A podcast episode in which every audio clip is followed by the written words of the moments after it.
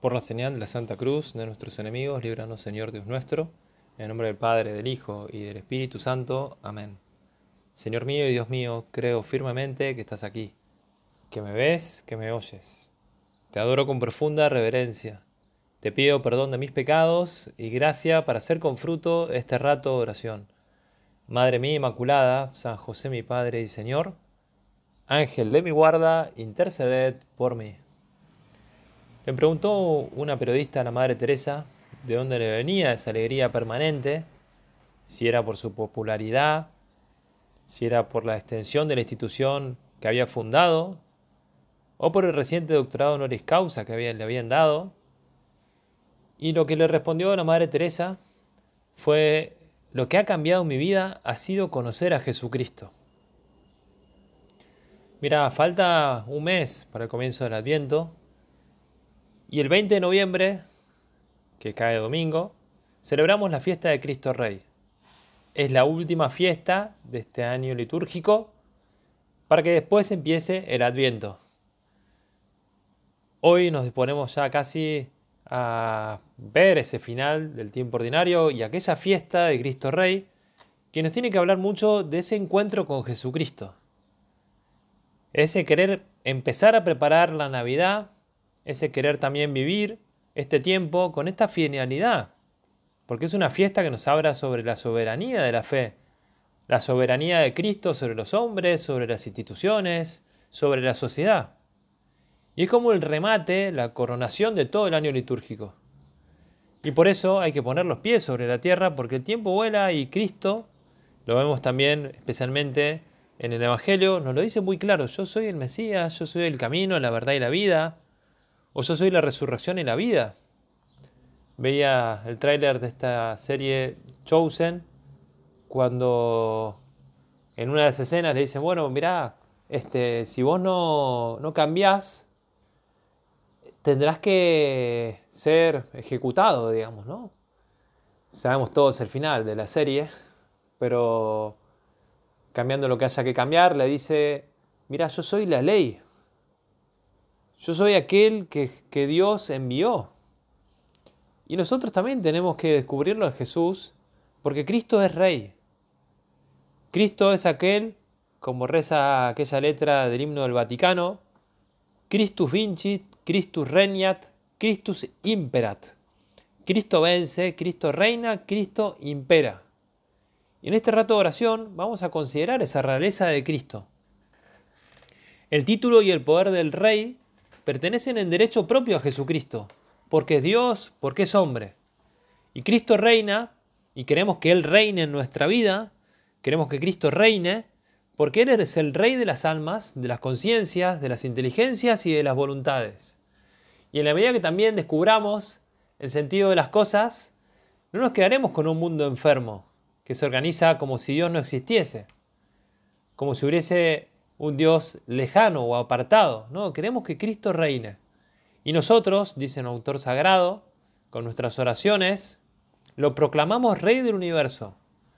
Queremos rendirle honores a los que el Señor también espera de nosotros.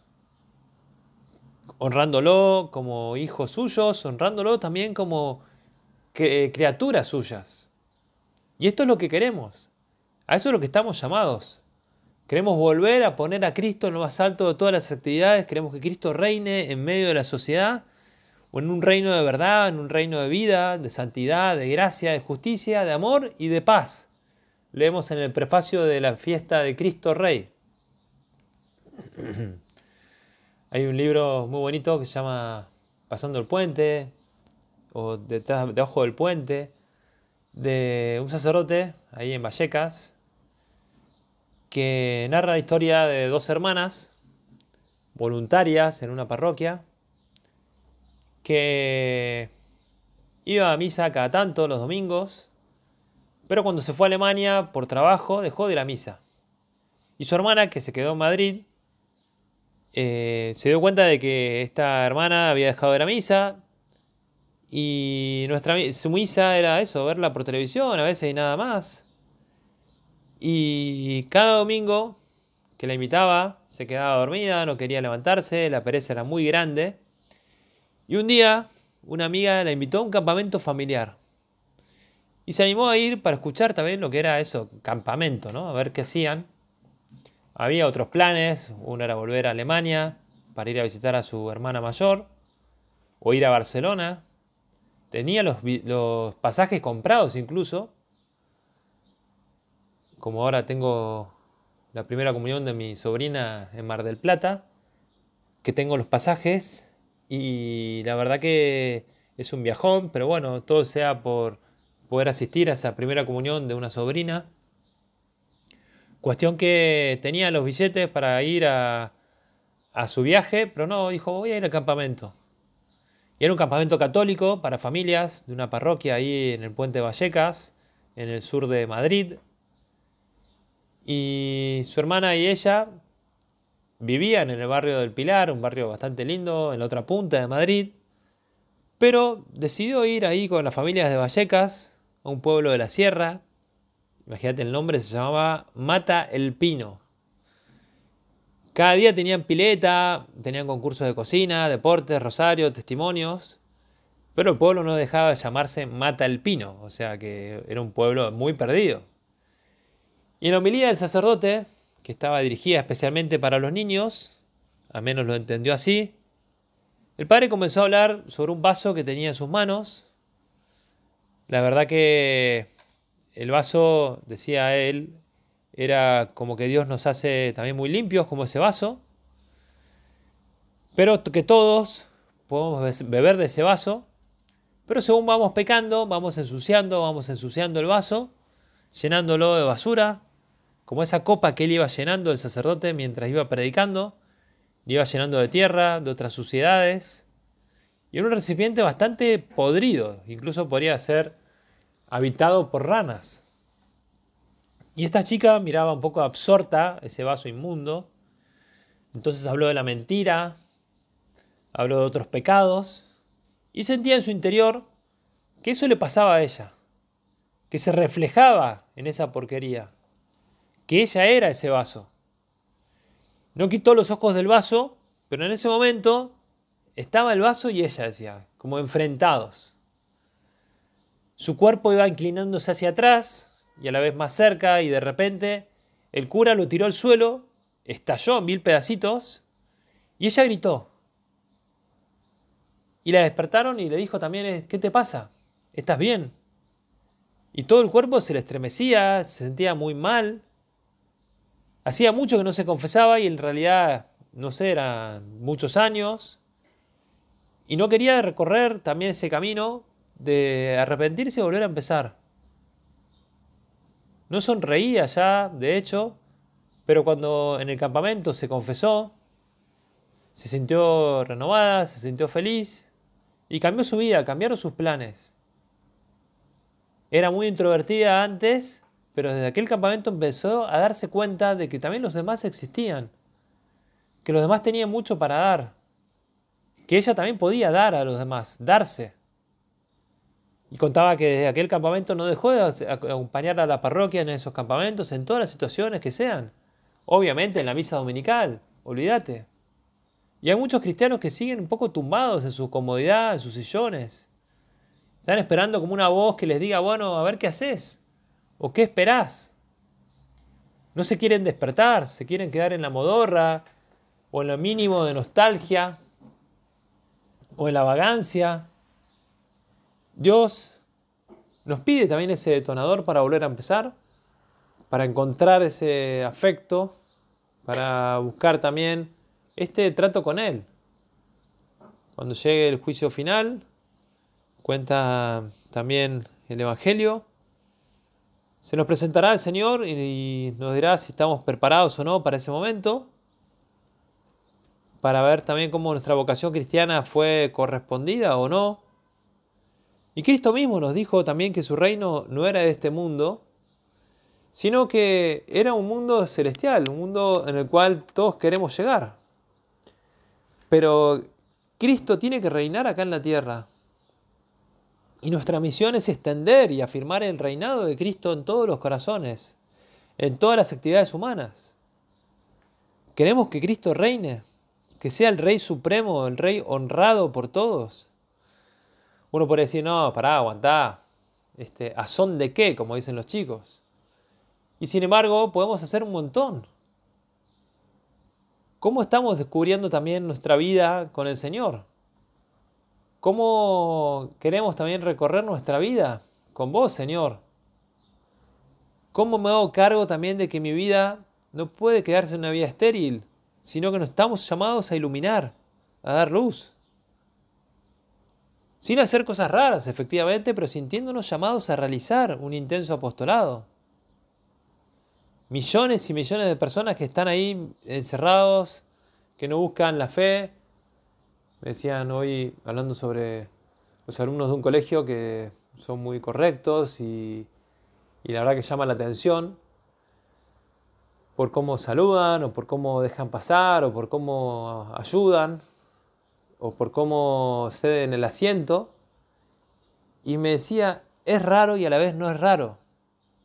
Porque no debería ser raro que un chico, hoy por hoy un adolescente, tuviese la cabeza pensando en los demás. O que supiese ceder el lugar para el que está enfermo o la embarazada o un anciano. Y con los cristianos pasa igual. Yo me animo a vivir mi fe así. ¿Tengo el lugar que Dios me está dando o no? Sin hacer cosas raras, llamados a ese intenso apostolado en medio del mundo. Lo dice Jesús, yo soy rey, para esto nací y para esto vine al mundo. Y efectivamente Jesús quiere reinar en tu corazón, quiere reinar en tu vida. Y hay que dárselo entero el corazón. ¿Cómo me animo yo también, Señor, a buscar esa generosidad en las cosas de cada día? ¿Cómo me ocupo también de lo que estamos haciendo sin miedo a entender también que el amor de Dios requiere mucho esfuerzo?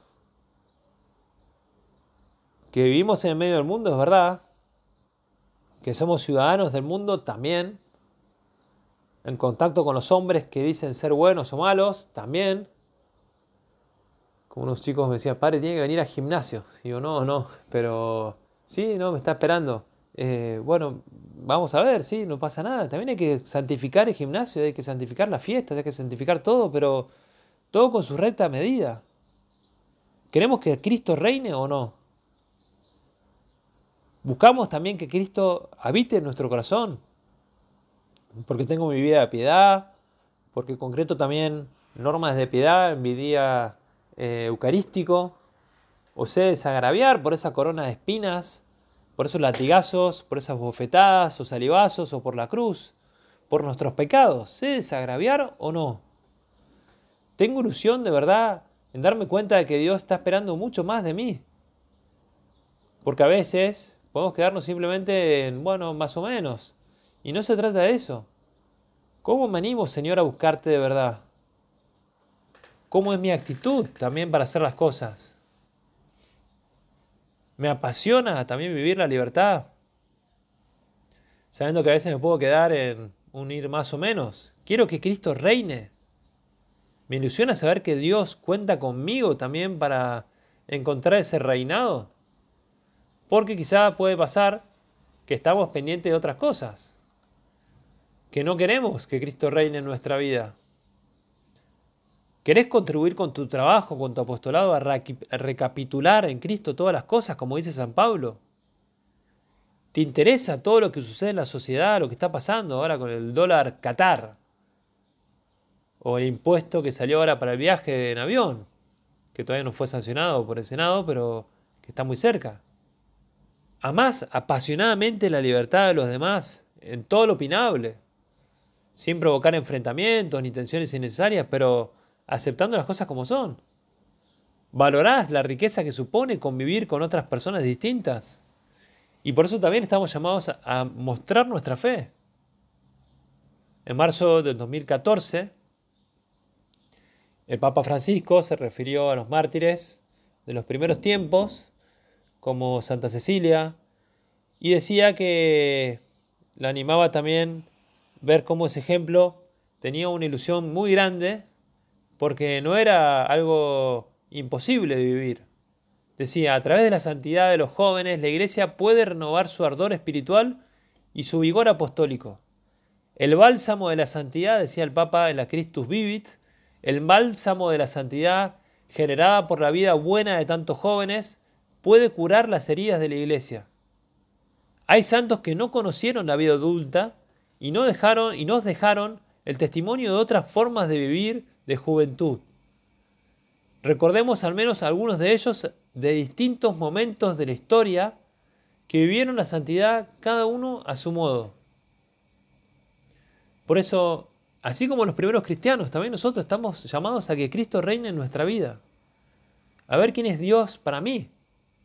Hicimos una encuesta en el colegio para los alumnos del último año para ver quién era Dios en sus vidas y llama la atención cómo viven también su religiosidad muchos jóvenes y que cómo recibieron también la, fe o cómo la vivieron también en su vida. Pero llamaba la atención, te decía, cómo se animaban a vivirla, eh, a ponerla en práctica activamente, públicamente, la gran mayoría de los chicos, porque es algo crucial ir contra eh, marea. Ahora que está creciendo el río, después de tanto tiempo de estar tan bajo, el río Paraná, y después esas crecientes ahí en las cataratas del Iguazú, ya ha subido mucho y parece que va a subir mucho más y viene con grandes camalotes que parecen islas que se mueven y que la verdad que tranquilamente ahí puede venir algún animal con lo, lo grande que son, con cómo van arrastrando parte de otras islas. Bueno, ¿nosotros queremos que Cristo reine en nuestra vida o esos camarotes nos llevan puestos? ¿Buscamos también a Cristo que se levanta temprano para rezar y hablar con Dios de las cosas importantes que tenía que llevar a cabo? ¿Hablo con Dios para que Cristo reine de verdad en mi vida? Primero te decía de verdad que Cristo reine en nuestra vida, como esa chica que se dio cuenta de que no podía hacer ese vaso sucio y que cambió su vida. Después te, te animo también a ver cómo cada uno de nosotros estamos llamados a, a vivir ese apostolado en el cual Dios tiene que estar presente, que Dios no puede quedarse alejado, que Dios tiene que reinar en nuestra vida. Pero también tenemos otra cosa más, porque ese maestro eh, no puede quedarse en miedo. No puedo quedarme quizá alejado. Jesús se acerca a todos. A un leproso también. A una encorvada. Me llamaba la atención el otro día cuando leía el Evangelio. Porque efectivamente está encorvada. Llevaba 18 años. Es verdad que en la época de Jesús, un encorvado era una persona que que claro, había tenido problemas y que nunca se había conseguido eh, mejorar. Quizá un poco porque tenía un pasado distinto o difícil, o no había médicos, si querés. Pero la cuestión es que esta mujer, después de 18 años, no le pide ayuda a Jesús. Es más, es Jesús el que se da cuenta que le tiene problemas. Es Jesús el que quiere ayudarla. Y la verdad es que llama la atención porque podría haber dicho, bueno, arreglátelas, o sea, yo no, no voy a hacer nada por vos. Y sin embargo, lo que hace Jesús es muy loable porque se fija en ella y va a ayudarla. Se fija en que está encorvada y la quiere curar. La quiere sacar de su problema porque Dios también tiene mucho para ella que no tiene por qué quedarse así, podríamos decir. Que no podemos quedarnos con ese río a veces sucio. Como decía San José María, estamos llamados a purificarlo. Bueno, me animo yo, Señor, a, a buscarte de verdad. A buscar también purificar la sociedad. A buscar también que Cristo reine en los corazones de tantas personas. Jesús no, se queda con esa limitación de la mujer encorvada, y la cura. Algunos piensan que, algunos padres piensan que esta mujer encorvada estaba llena de egoísmos, que incluso hace que ni le pida ayuda a Jesús. Después le echan en cara a Jesús que cura en sábado, o incluso lo tratan como un animalito a esta mujer, porque dice, bueno, Jesús le dice, bueno, vos si tenés un burro no lo vas a desatar un sábado. Pero Jesús mira los corazones. Jesús se preocupa de todos y quiere reinar en todos. ¿Cómo busco que Dios reine en mi vida? ¿Cómo busco también que yo me haga cargo de mi misión? Jesús resucita, Jesús ayuda, Jesús pregunta a los apóstoles, no tiene miedo en pensar que efectivamente son bastante perdedores, pero cuenta con ellos para hacer la iglesia, cuenta con ellos para salir adelante. Vamos a pedirle al Señor que sepamos también nosotros descubrir, como decía un teólogo del siglo XX, que Jesús no escribió sobre papel porque escribió en los corazones. Jesús no escribió sobre papel, sino que escribió con su espíritu en nuestros corazones. Por eso es muy bueno que cuando leamos el Evangelio le pidamos así, Señor, escribe en mi corazón, enséñame lo que has querido decir con, estos, con esto a los apóstoles y a mí. Porque me decían estos autores, el mismo espíritu que escribió las escrituras, las actualiza cuando las leemos. El mismo espíritu que inspiró a los evangelistas inspira a los lectores. Te repito, Jesús no escribió sobre papel porque escribió en los corazones. Y por eso es tan bueno. Y ahora en este retiro lo mismo. Invoquemos al Espíritu Santo, pidámosle también que escriba en nuestros corazones, para que Cristo sea el Rey del universo y el Rey de mi corazón. Y el reinado de Cristo en mi alma me tiene que llevar a esa paz interior, a esa verdadera libertad, a ese reinado de Cristo en mi familia, siendo hogares luminosos y alegres, como decía San José María, siendo testigos de Cristo para otras familias, con el apostolado familiar. El reinado de Cristo en el mundo pasa por ese apostolado personal nuestro, pasa por el apostolado personal de cada uno por orientar con sentido cristiano las profesiones, las instituciones, las estructuras humanas. Hace poco miraba y hablaba con, alguien sobre la importancia de, todas las instituciones y me tocaba dar una clase sobre los sindicatos y Juan Pablo II y algunos me decían, no, pero el sindicato no tiene nada que decir. Y al contrario, el sindicalista también está llamado a ser santo. Y uno dice, bueno, pero no, imposible que Cristo reine en un sindicato. Mirá, Juan Pablo II lo mostró en, Polonia con ese Solidarność, que era el sindicato con el cual nació como padre, siendo Juan Pablo II más o menos, marcando las diferencias, pero que él tenía también esa llamada a la santidad que pasaba por el trabajo que él habían pasado por sus manos. Dios te quiere santo, en las estructuras donde quiere, pero quiere que Cristo reine, que Cristo habite en tu vida. Y te sigue preguntando, ¿vos querés que yo escriba en tu corazón o no? ¿Queremos descubrir lo que Dios nos pide? Porque a veces somos expertos en juzgar a los demás, pero no dejamos que Cristo hable en mi vida, que Cristo escriba en mi vida. O nos desanimamos o no queremos confesar nuestra vida. Creemos porque tenemos con qué, decía un famoso director técnico del Club Atlético River Plate, que acaba de renunciar y dejar la entidad de River, que decía, creemos porque tenemos con qué.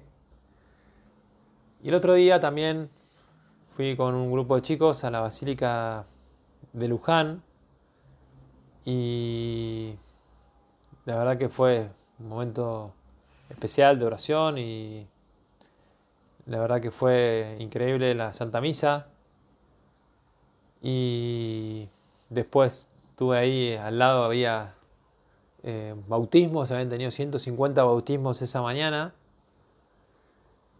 y me dieron una estampita con un pedacito del manto de la Virgen de Luján para entregar a algunos enfermos. Y después fuimos a la cancha de Boca, porque había algunos hinchas de Boca. Y claro, decía, no, pero esto es el cielo. Bueno, Dios reina en los corazones de todas las personas, de los hinchas de fútbol de acá, de Colón, de, Unión, de Central, de Newells, de Boca River, de todos, del patrón, que es el equipo de ahí de Paraná, que ahora está en la final.